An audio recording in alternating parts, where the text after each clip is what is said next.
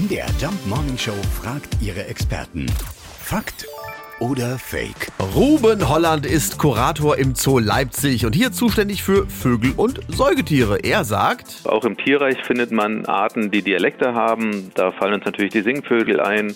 Dann gibt es Wale und Delfine. Es gibt Elefanten und Affen. Also man findet in wirklich ganz, ganz vielen verschiedenen Tiergruppen Dialekte.